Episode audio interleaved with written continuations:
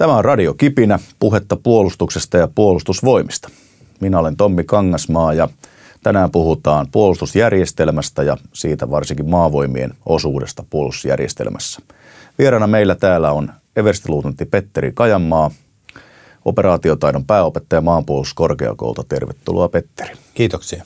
Olet tehnyt monen moista. Olet toiminut patalinan komentajana Kainuun prikaatissa, puolustusministeriössä turvallisuuskomitean sihteerinä – Olet ollut pääsikunnan tiedosteluosastolla tiedosteluupseerina ja palvelut erilaisissa ulkomaan operaatioissa Kosovossa, Afganistanissa ja Libanonissa, eli näkemystä maavoimista ja puolustusjärjestelmästä riittää. Kyllä, on tullut, ollut onni, että on saanut hyviä tehtäviä alle. Ää, nyt kun ajatellaan puolustusjärjestelmää, niin se lienee varsin valju käsite monelle kuulijalle – varsinkin varusmiesaikana, kun palvellaan jossain aselajissa, oli sitten panssarin torjuntamies tai viestimies, huoltomies tai nainen, mikä tahansa, niin se näkemys syntyy siitä omasta perspektiivistä ja pienestä kokonaisuudesta. Mutta kuitenkin puolustus ja puolustusvoimien toiminta, niin sen kattava termi on puolustusjärjestelmä.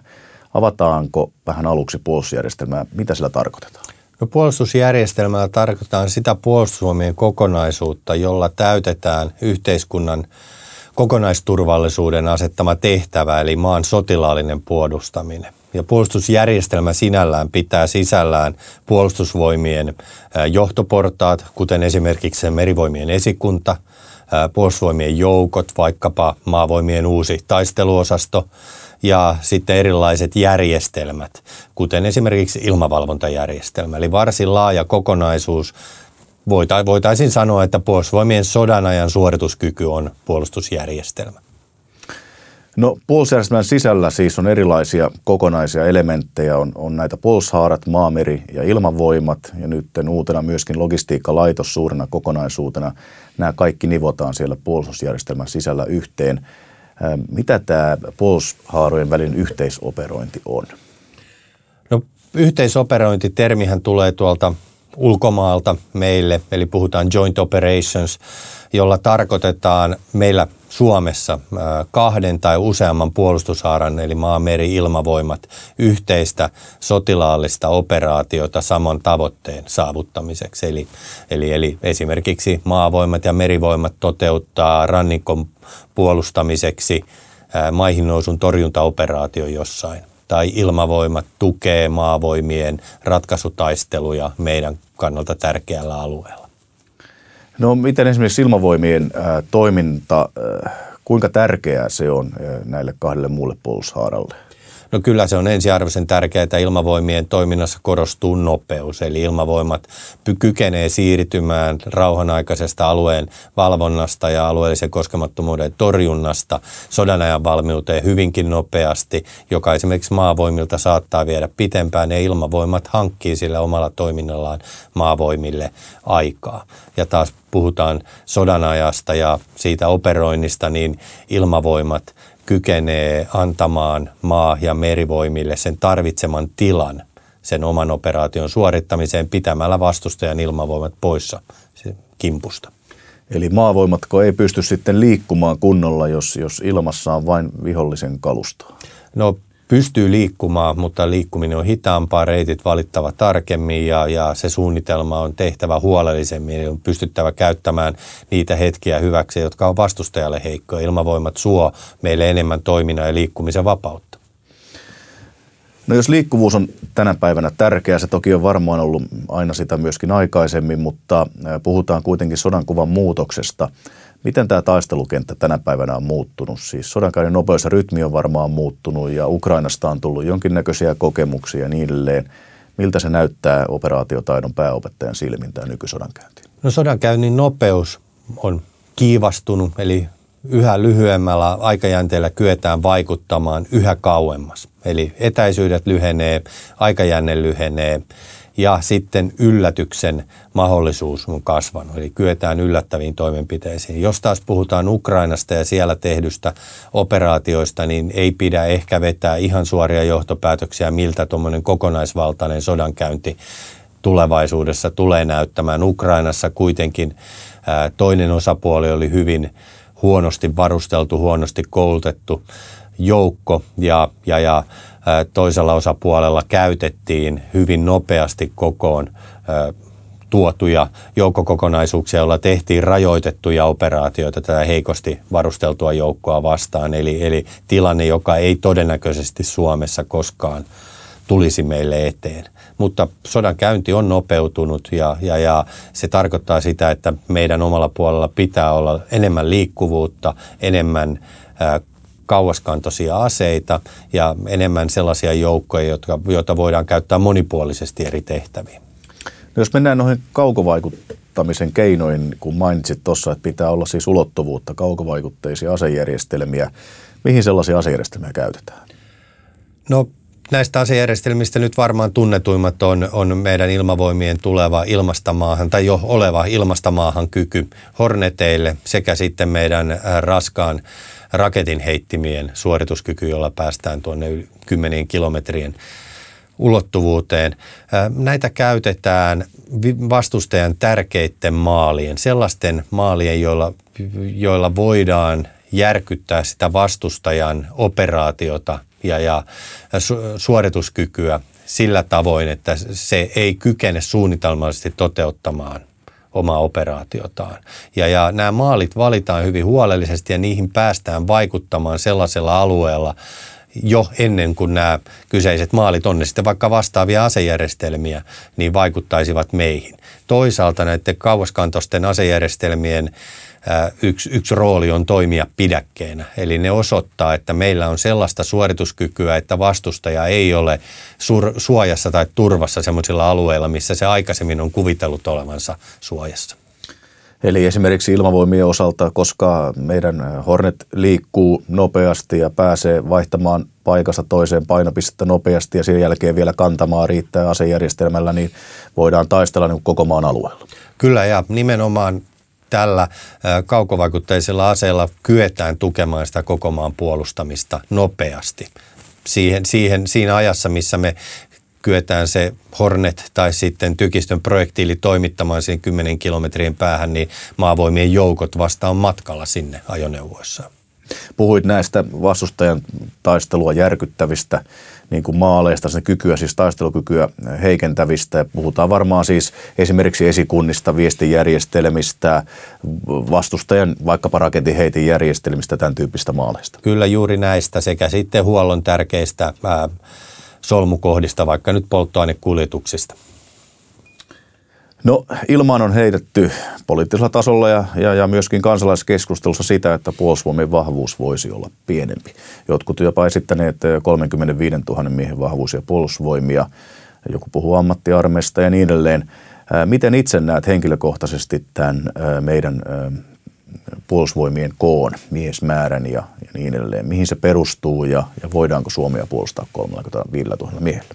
No ensin, ensin tähän, mihin nykyinen perustuu ja, ja, ja mm, mistä, mistä se tulee, niin, niin, niin me ollaan perustettu sodanajan puolustusvoimat – uhkaperusteisesti, eli lasketaan minkälainen todennäköinen uhka pahimmillaan meihin voisi kohdistua, ja tämän hetken vahvuudella me kyettäisiin se kaikista pahin mahdollinen uhka torjumaan ja sitten säilyttämään ää, niin itsenäisyys. Jos taas sitten mentäisiin tuohon suhteellisen pieneen lukuun 35 000, joka olisi esimerkiksi maavoimissa muutama prikaati, niin sillä kyllä, jos he, se on erittäin hyvin varusteltu ja nopeasti käyttöön saatava, kyetään torjumaan ensimmäinen nopeastikin alkava hyökkäys, mutta se ei kykene mahdollistamaan sodankäynnin jatkuvuutta. Eli kun tämmöinen, tämän kokoinen joukko, joukko joutuu taisteluun, esimerkiksi samankokoisen joukon kanssa, se sitoutuu siihen taisteluun ja silloin meillä ei ole enää mitään muuta joukkoa käytettävissä muualla.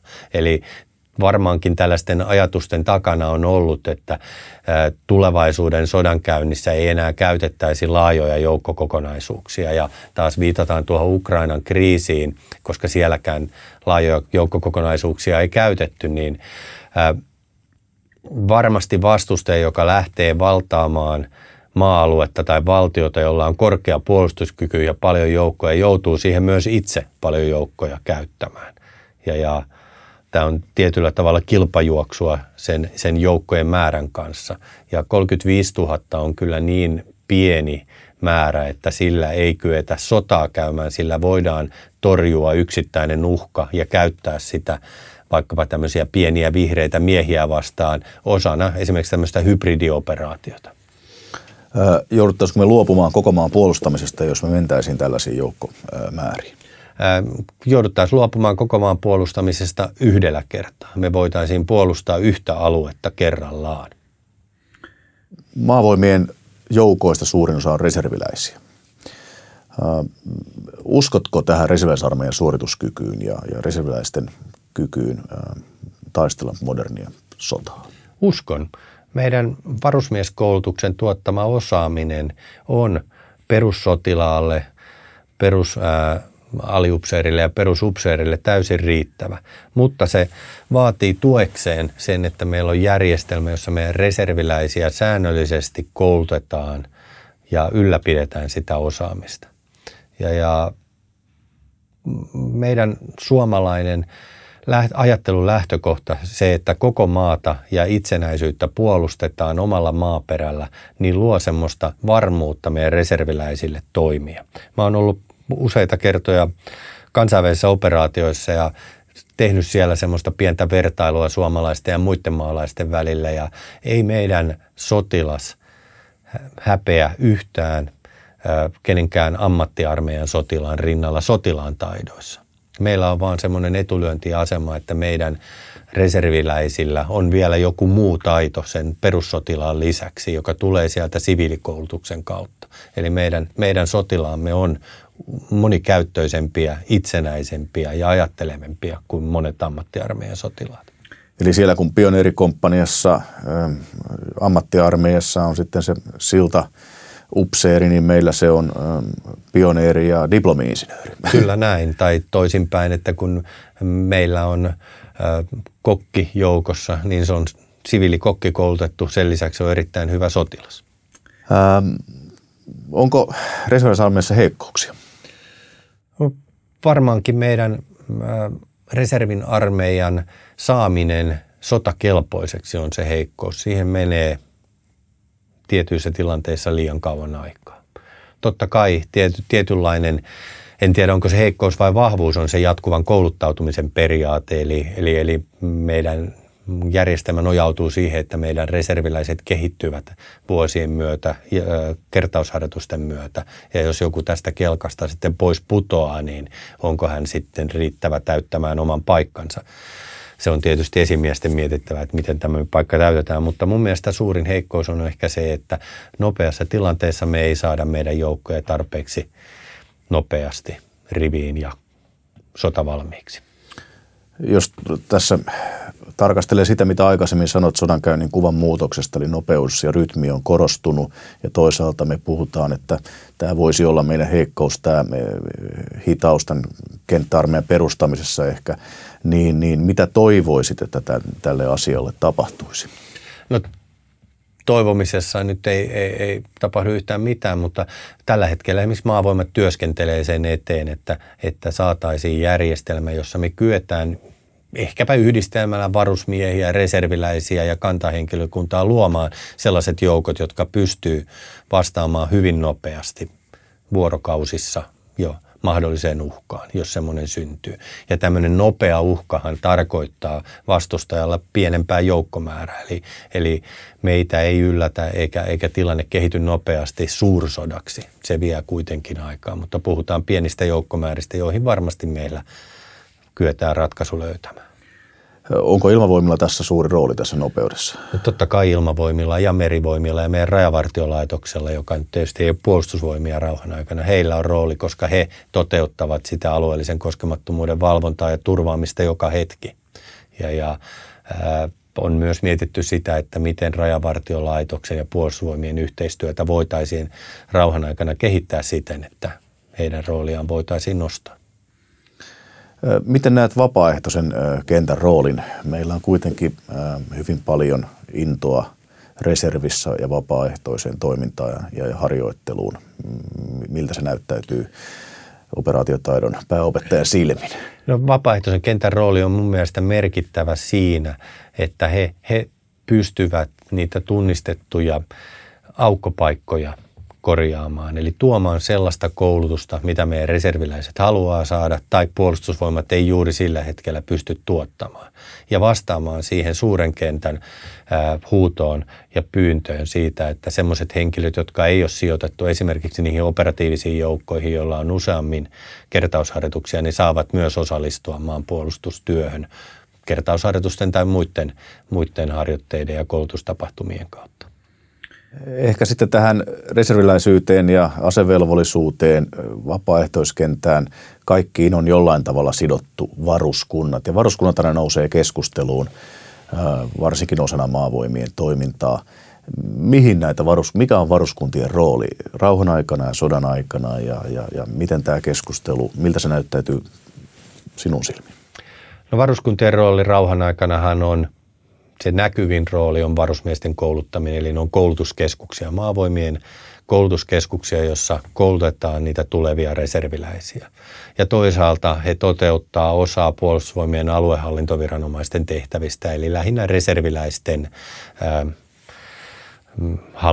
hallinnointiin liittyviä kysymyksiä, toteuttavat kertausharjoitukset ja niin edelleen. Sodan ajan tehtävät on kullekin varuskunnalle annettu, eli heillä on joku tietty sodan ajan tehtävä, yleensä esikuntatason tehtävä, mutta siinä välissä on ehkä se kaikista tärkein tehtävä, eli meidän varuskunnat perustaa meidän sodanajan joukot. Eli kaikki maavoimien joukot perustetaan varuskuntajohtoisesti. Ja, ja tietyllä tavalla näillä varuskunnilla ei sitten ole kuitenkaan alueen puolustamisen tai sen sotimisen kanssa merkittävää tehtävää, vaan he perustaa joukot, jotka sitten lähtevät toteuttamaan tehtävänsä jonnekin käsketylle alueelle. No pitääkö varuskuntaverkon kattaa koko maa? No aluehallintoviranomaisnäkökulmasta, eli hallinnollisesti pitää, eli kansalaisilla pitää olla mahdollisuus saada palveluja, myös puolustusvoimien palveluja koko maan alueella. Mutta sotilaallisesti tai operatiivisesti ajateltuna niin ei tarvitse. Miten sitten maavoimien osalta, kun mennään tarkemmin maavoimiin, niin joukot on jaettu. Puhutaan operatiivisista joukoista, alueellista joukoista ja paikallisjoukoista, niin mitä näillä tarkoitetaan? No, operatiiviset joukot on maavoimien keihään kärki, eli parhaiten varusteltu liikkuvaan sodankäyntiin tarkoitettuja joukkoja, joilla haetaan sitä alueellista ratkaisua siinä taistelussa. Eli näissä on hyvin monen, monenmuotoisia joukkoja ja, ja pääosa tietysti meidän parhaasta kalustosta on sijoitettu operatiivisille joukoille. Alueelliset joukot on staattisempia jollain tietyllä määräalueella puolustuksesta vastaavia joukkoja. Ja tällä hetkellä maavoimien uudistetusta taistelusta, kun puhutaan, niin, niin, niin alueelliset joukot on nimenomaan ollut tämän uudistuksen kohteena. Heidän, heidän kokoonpanonsa ja taistelutekniikkansa ja taktiikkansa ja, ja, ja käyttöperiaatteet. Ja sitten paikallisjoukot on se ää, joukkotyyppi, jolla luodaan maavoimien alueellinen kattavuus, eli paikallisjoukkojen vastuulle on annettu koko Suomen maantieteellinen alue, ja nämä joukot on tyypillisimmillään kohteiden suojaamistehtävissä tai vasta terroristi, vasta erikoisjoukko tehtävissä. Ja he, nämä paikallisjoukot vastaa myöskin joukkojen perustamisesta kriisin alkuvaiheessa. Eli jos palaa vielä vähän tuohon koko maan puolustamisen konseptiin ja ajatukseen, niin kun kuuntelen sinua, niin tässä tulee mieleen, että siis paikallisjoukoilla on suuri rooli nimenomaan tässä koko maan alueen puolustamisessa ja operatiivisilla joukoilla puhutaan nimenomaan siitä, että voidaan siirtää painopistettä ja liikkua paikassa toiseen nopeasti. Ja miten ehkä vielä kuvaisit sen alueellisten joukkojen roolin tässä välissä? No alueellisten joukkojen niillä nimenomaan siellä painopistealueella torjutaan hyökkääjä ja, ja toteutetaan se puolustustehtävä. Nämä alueelliset joukot on suunniteltu käytettäväksi jollain määräalueella, eli, eli heitä ei ole tarkoitus suuresti liikuttaa. Toki tietysti siellä alueen sisällä meidän koko puolustusratkaisu perustuu siihen liikkuvuuteen ja, ja alueen hyväksikäyttöön, mutta heitä ei esimerkiksi Etelä-Suomesta Pohjois-Suomeen tai toisinpäin siirretä, vaan he on sitten alueellisesti sitoutuneita. Tämä on Radio Kipinä puhetta puolustuksesta ja puolustusvoimista. Puhutaan puolustusjärjestelmästä ja maavoimien taistelusta osana sitä ja vieraana meillä on everstiluutnantti Petteri Kajamaa. Maavoimat on uudistanut oman taistelutapansa. Siitä on ollut paljon, paljon juttuja viime vuosina ja, ja maavoimat on sitä esitellytkin. Perustuuko tämä maavoimien taistelutavan muutos väheneviin resursseihin vai, vai sodan kuvan muutokseen vai, vai mihin tämä perustuu? Se perustuu sodankuvan muutokseen ja siihen, että pitää vähemmällä saada enemmän aikaiseksi. Aikaisemmin meillä oli ajatuksena, että me jäykän torjuvasti pysäytetään vastustaja ja sen jälkeen lyödään, jos ei vastustaja poistu. Ja, ja nyt on todettu, että tämmöinen jäykän torjuva puolustus syö ensinnäkin resursseja, se vaatii, vaatii aikaa ja, ja se ei ole enää mahdollinen siinä liikkuvassa sodankäynnissä, mitä me kuvitellaan, että tulevaisuus ja nyky, nykyhetki tuo tullessaan. Ja, ja uusi, uusi taistelu, maavoimien taistelu 2015 perustuu syvään taisteluun alueella, jossa kulutetaan vihollista, hidastetaan, aiheutetaan sille tappioita siitä hetkestä alkaen, kun se meidän Suomen kamaralle tulee. Ja, ja kyetään saavuttamaan osavoittojen kautta se taistelun operaation voittaminen. Onko se liian vaikea tai liian teknologia riippuvainen se taistelutapa? Ei se helppo ole mutta koulutuksen kautta jo nyt ensimmäisten vuosien jälkeen, kun sitä on koulutettu meidän varusmiehille ja meidän reserviläisille, niin on näyttäytynyt, että se on opittavissa. Haasteita tulee varmasti johtamisessa ja huollon osalta, koska taistelu perustuu hajautettuun toimintaan, voimakkaasti liikkuvuuteen ja siihen, että ei ole mitään, no mitään on ehkä väärin, mutta ei ole semmoisia valmiita malleja, miten tehdään, vaan on hyvin, hyvin suuri vapaus toteuttaa sitä taistelua siellä omalla alueella.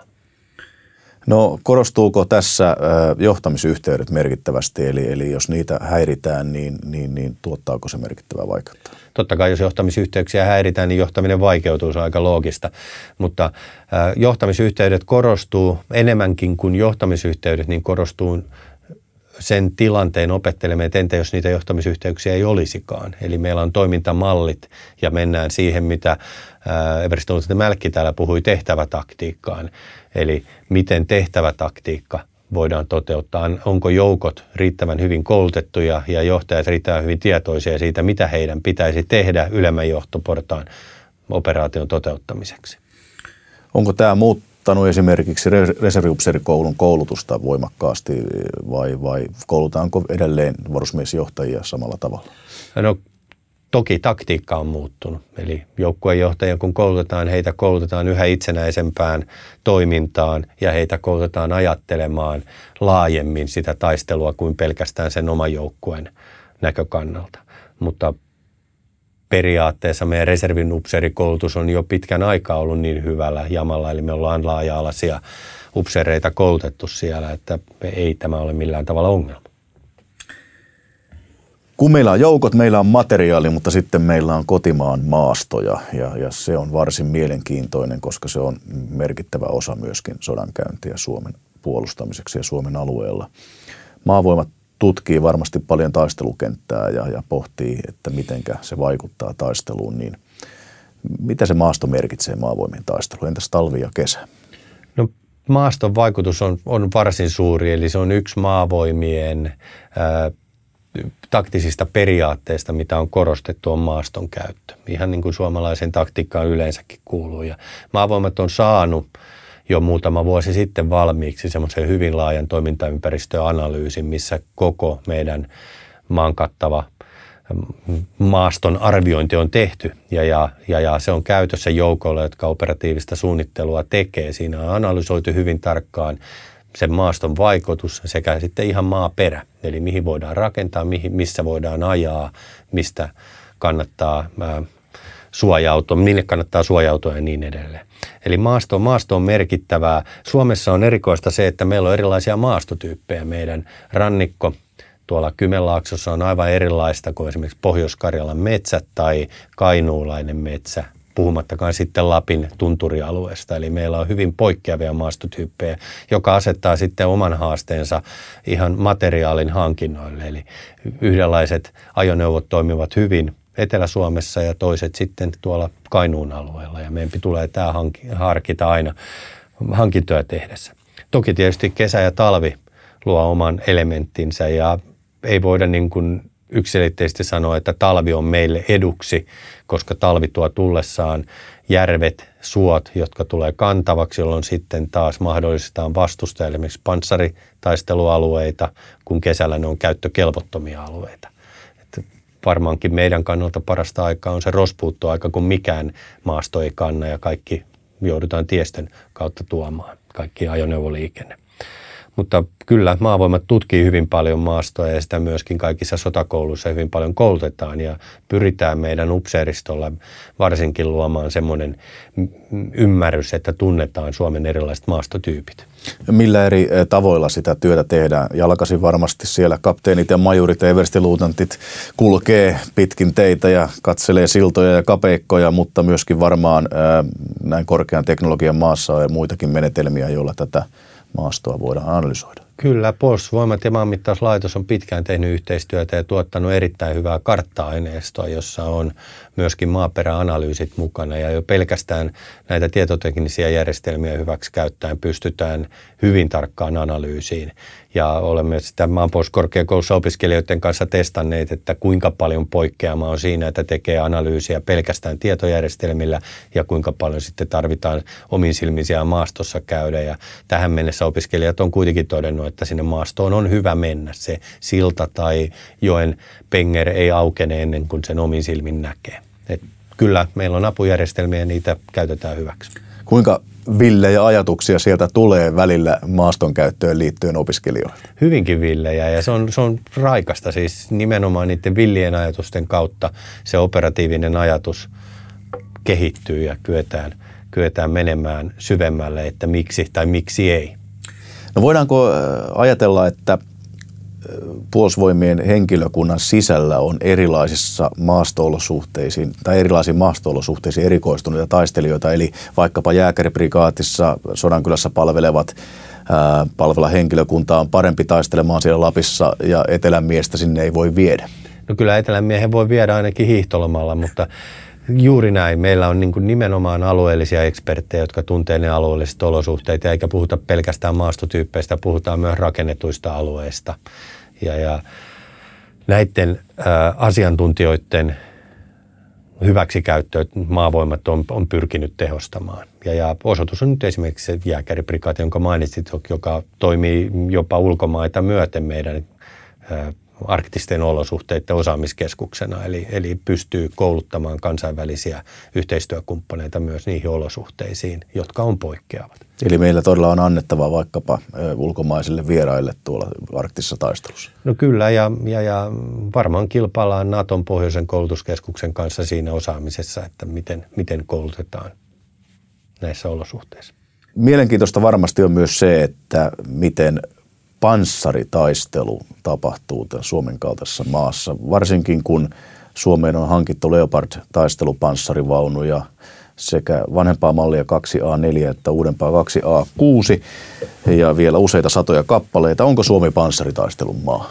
No ei Suomi panssaritaistelun maa eikä Suomen maasto ole panssaritaistelun maastoa, mutta me oletamme, että vastustajat käyttää niin kuin kaikki modernit asevoimat käyttää panssarivaunuja nykypäivänä. Ja panssarivaunun paras tai pahin vastustaja on toinen panssarivaunu. Eli panssarivaunu on tarkoitettu tuhoamaan toisia panssarivaunuja. Ja ne on meidän puolustuksen syömähammas tai kulmakivi, miten se halutaan ilmasta. Niillä kyetään viime kädessä pysäyttämään ja ratkaisemaan taistelut panssarivaunuja vastaan. Suomen maasto on haastava Meillä on alueita, joissa panssarivaunut joutuvat pysyttäytymään pelkästään rakennetuilla teillä. Ja sitten on alueita, missä panssarivaunut voi levittäytyä ja kulkea jopa maastossa, mutta liikkuminen on hitaampaa ja, ja, ja kuluttaa huomattavasti sitä kalustoa. Ja, ja me, me kyllä tarvitaan panssarivaunuja sitä varten, että me kyetään se vastustajan panssarivaunu pysäyttämään. Se, että me ollaan saatu onnekas kauppa näistä uusista Leopard-vaunuista, niin toi meille parempaa panssarointia ja tehokkaampaa ampumaetäisyyttä ja tuhovaikutusta näiden uusien vaunujen myötä. Eli panssarivaunun ominaisuudethan on liikkuvuus, suoja ja tulivoima. Toki panssarin torjunnallahan on oma roolinsa myös tässä panssaria vastaan taistellessa. Mitenkä se niin kuin eroaa tästä panssari vastaan panssari asetelmasta? No taas siitä maaston kautta pääosa meidän taistelumaastosta on sellaista, että me panssarin torjunnalla päästään tuhoamaan vaunuja vain lyhyiltä etäisyyksiltä, jossa sitten nuo panssaritorjuntaohjukset on hieman haasteellisia. Eli ohjus am, ammunnalle saadaan hyvin kapeita ampumasektoreita ja tämä tuottaa sitten ohjusampujien koulutukselle suunnattomia haasteita, että saadaan niin hyviä ja taitavia ampuja, että he pääsevät niissä nopeissa tilanteissa toimimaan.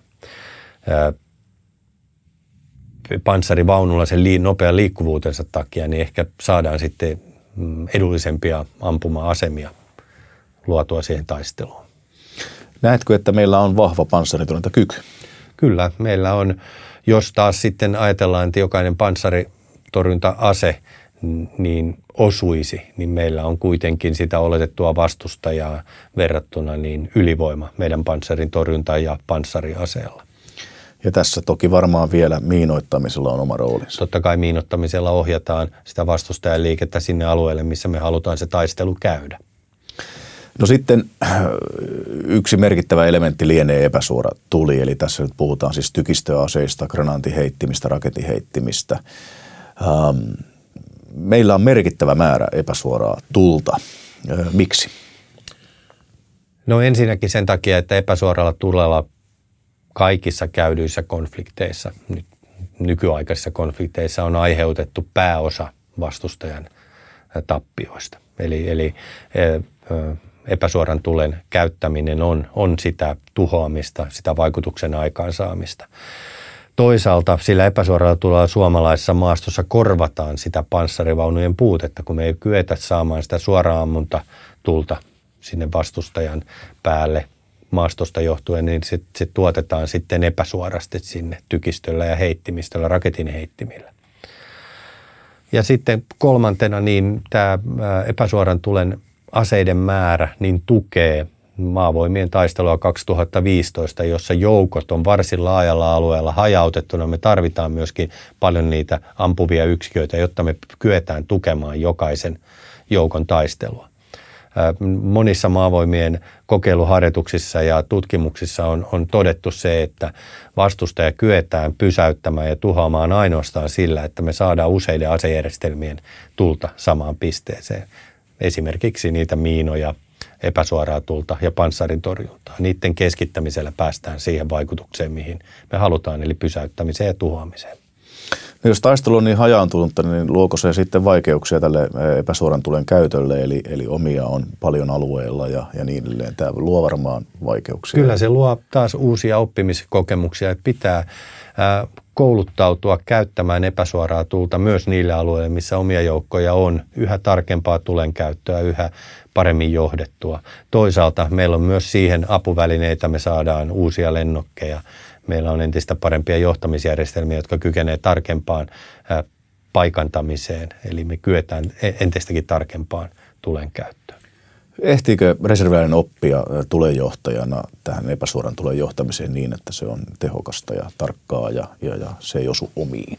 Kyllä, kyllä reserviläinen ehtii, oikeastaan varusmies ehtii jo sen. Ja sitten hän reserviläisenä vaan harjaantuu siinä tulen käytössään. Ja, ja, ja suomalainen tulejohtojärjestelmä, kenraali Nenosen luoma tulejohtojärjestelmä on voisi sanoa näin pirullisen nerokas, eli, eli se on yksinkertainen, jonka jokainen oppii, mutta se on myöskin mahdollistaa useiden tuliyksiköiden käytön. Eli suomalaisessa järjestelmässä välttämättä tulee tulta johtavan henkilön ei tarvitse tietää, mikä tuliyksikkö ja mistä ampuu. Hänen tarvitsee vain tietää, missä itse on ja missä maali näkyy. Näin vähillä tiedoilla hän pystyy tulta johtamaan. Ja tämä on vielä järjestelmä, joka on meidän, meidän oma erikoisuutemme. No mikä merkitys sitten kantamalla tässä on, että jos kaikilla tykistöaseillahan sitä kantamaan nyt ei järin paljon ole, eli, eli tota, ja, ja ampumatarvikkeilla toisaalta? No kantama on, on, on siinä mielessä tärkeää, kuten sanoin, niin joukot on hajallaan entistäkin laajemmalla alueella ja meidän lyhyen kantaman tykistöjärjestelmät ei kykene vanhan periaatteen mukaan yksiltä alueelta tukemaan kaikkia, joka on johtanut siihen, että me ollaan, ollaan sodanajan joukoissa niin pilkottu tykistöä pienempiin kokonaisuuksiin toimimaan tykistöosastoina tai granaatiheitin osastoina, jolloin saadaan kantamaan venytettyä vähän keinotekoisesti, eli viemällä niitä tykkejä lähemmäksi sitä taistelutapahtumaa. Mutta tässä voisi ajatella, että tykithän on siellä piilossa jossain takana, mihin me tarvitaan sitten, eikö voida viedä lähelle niitä tykkejä, tarvitaan, tarviiko niitä liikutella? Kyllä tykkejä viedään lähelle ja tykkejä tarvii liikutella, koska taas vastustajalla on käytössään nykyaikaiset vastatykistötutkat, jotka paikantaa tämmöisen ampuvan tykin oikeastaan heti ensimmäisten laukausten jälkeen. Ja se tarkoittaa sitä, että tykistön pitää kyetä liikkumaan siellä omalla alueellaan jatkuvasti. Eli tämmöinen vanhakantainen ajatus, että mennään yksin tuliasemiin ja toteutetaan operaatio sieltä, niin ei ole enää tätä päivää. Eli tykkimiehelläkin pitää olla sitten panssaria ympärillä. No tämä olisi tavoitetila, että me saataisiin meidän tykistöä liikkumaan teloilla ja tykki miehistön suojaksi panssari, panssaria ja kantamaan pitemmäksi ja No raketinheitin on varmasti erikoisempi tykistön äm, tapa taistaa tai järjestelmä, tykistön järjestelmä tai epäsuoran tulon järjestelmä. Ähm, miten se eroaa näistä tykki- ja granaatiheitin aseista? No raketinheitimessä tietysti, kun kussakin ra- raketissa on oma moottorinsa, niin sillä päästään pitempiin kantamiin. Tulinopeus on varsin korkea sen yhden tulitehtävän suorittamiseksi ja, ja kantama on, liikkuu kymmenissä kilometreissä, eli huomattavasti pitemmällä kuin meidän tykistö aktiotykistöllä. Mutta sitten tämä raketinheittimen huono puoli on siinä se, että se täytyy ladata ja viedä jonnekin ladattavaksi sen ampumasuorituksen jälkeen. Eli liikkuvuus siinäkin korostuu. Ja, ja meidän kevyt raketinheittimistö liikkuu pyörillä, eli on pyöräajoneuvojen päällä, joka asettaa osin rajoitteita maaston käytölle. Raskaampi sitten on tela alustainen ja siinä on miehistölle hieman suojaakin, että se on toiminnallisesti huomattavasti käyttökelpoisempi. No muuttaako ampumatarvikkeet sitten tätä mitään taktiikassa tai taistelutavassa? Onko niillä suurta merkitystä? No tässä palataan takaisin siihen kaukovaikuttamiseen, eli ampumatarvikkeella, erikoisampumatarvikkeella päästään ensinnäkin pitemmälle, päästään vaikuttamaan sinne tärkeisiin maaleihin, sinne vihollisen kärjen, vastustajan kärjen taakse. Ja sitten toisaalta saadaan yhteen ampumatarvikkeeseen monikäyttöisyyttä, eli sillä voi olla useita tehtäviä tai useita, esimerkiksi tytärammuksissa useita räjähtäviä projektiileja. On väitetty, että maavoimien materiaali vanhenee 2020-luvun alussa, niin mitä se tarkoittaa? No se tarkoittaa sitä, että meillä on paljon – perintöä meidän vanhasta maavoimasta, eli silloin kun meillä oli vielä suurempi joukkorakenne ja, ja sille oli tehty hankintoja. Ja, ja nyt sitten on ollut monta vuotta ää, välissä, jolloin on kehitetty muita puolustushaaroja, meri- ja ilmavoimia ja, ja maavoimille, koska maavoimien hankinnat on yleensä suuria kokonaisuuksia sen määrän takia, niin, niin tätä materiaalia ei pystytä korvaamaan kerralla tärkein oikeastaan maavoimien vanheneva materiaali on, on meidän tykistökalusto. Ja, ja tällä hetkellä on operatiivinen tykistöhanke, jolla pyritään saamaan ää, uuden aikaista tykistökalustoa, telavetosta, 155 millistä tykistöä, jolla kyetään erikoisampumatarvikkeiden hyvin, hyvin laajan skaalan käyttöön. Mutta tämä on pitkä, pitkän aikajänteen tulos. Muita semmoisia esimerkkejä oikeastaan meidän vanhemmista materiaalista löytyy tuolta pioneeripuolelta. Meidän osa siltakalustosta vanhenee. Sitten meillä on hyvin paljon kuorma-autoja, joita taloudellisten syiden takia joudutaan varastoimaan ulkosalla ja, ja se ei suinkaan edistä niiden käyttöikää, vaan toisinpäin. Ja, ja tällaiset laajat laajat niin kuin kaikkien kuorma-autokaluston hankinta niin tulee jossain vaiheessa eteen.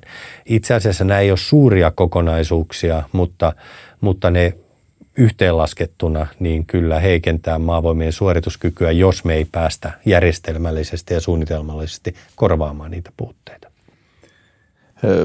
Kuitenkin samaan aikaan aseteknologiat kehittyy hurjaa vauhtia. Tässä haastattelin puolustusvoimien tutkimuspäällikkö insinööri Jyri Kosolaa näistä aiheista. On tulossa robot, robotteja, lennokkeita erilaisia sensorijärjestelmiä, jotka maksaa paljon rahaa ja samaan aikaan maavoimien kalusto vanhenee. Tässä on varmaan kohtuullisen vaikea yhtälö.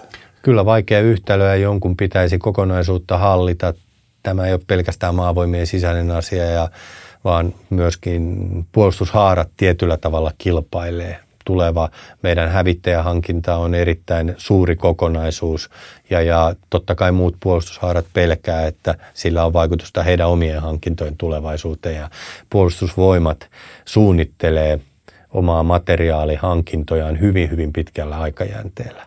Se on ihan jotain muuta kuin valtion talouden suunnittelu esimerkiksi hallituskausittain. Puhutaan kymmenien vuosien aikajänteestä ja jos tämmöinen suunnittelurytmi tai, tai suunnitelma romuttuu jonkun taloudellisen seikan takia, niin se sitten aiheuttaa erittäin paljon pohdittavaa ja päävaivaa, että millä se korvataan se puute. Ähm, puhuit kuitenkin siitä, että puolustusjärjestelmä on kokonaisuus, eli, eli kuka puolustusvoimien sisällä sitten ähm, painottaa näitä asioita. Lienee niin, että jokaista näistä puolustushaaroista niitä tarvitaan, kaikkia mitä siellä on. Kyllä, puolustushaarat on kaikki tarpeellisia ja pääesikuntahan meidän se painottava on sitten rauhanajan äh, resurssien suunnittelusta tai vaikkapa sodan ajan yhteisoperaatioiden johtamisesta, niin pääesikunta on se taso, joka ohjaa ja päättää, että miten puolustushaarat toimintansa järjestävät. Onko niin, että operaatikko, joka miettii taktisia ratkaisuja ja puolustustaistelua, niin hän ei ole kiinnostunut siitä, että miten hankitaan, vaan mitä hänellä on käytössä, niin joku muu hankkii? No kaikista ideaalisin tilanne olisi se, että saisin operatiivisena johtajana sanoa, että, että kyllä toteutan käskemäsi operaation, kun annat minulle nämä välineet ja nämä miehet. Mutta Suomi, Suomi kyllä suunnittelee omaa puolustustaan resurssilähtöisesti. Eli poliittiset päätöksentekijät antaa meille taloudelliset resurssit, sen jälkeen meidän suunnittelijat suunnittelee, mitä niillä saadaan – ja sitten sen jälkeen operaatikko saa joukkonsa ja kalustonsa ja suunnittelee sen, että mihin näillä kyetään. Lopuksi haluaisin kysyä, että mitäs operaatiotaidon pääopettaja tekee loppuviikon, minkälainen työnkuva on? No tässä on käynnissä kaksi oikeastaan asiaa. On yleisesikuntaupseerikurssin seuraavan operaatiotaidon ja taktiikan harjoituksen suunnitteleminen sitä, miten Suomea puolustetaan hyökkäysoperaatiolla meidän alueen rajojen sisäpuolella ja valmistautuminen sitten osallistumaan Ruotsissa olevaan CJSC, Combined Joint Staff Exercise, monikansalliseen harjoitukseen, joihin usean eri maan korkeakoulut tai sotilasopetuslaitos lähettää opiskelijansa ja saan siellä toimia sitten esikuntapäällikkönä. Suuret kiitokset haastattelusta. Kiitoksia.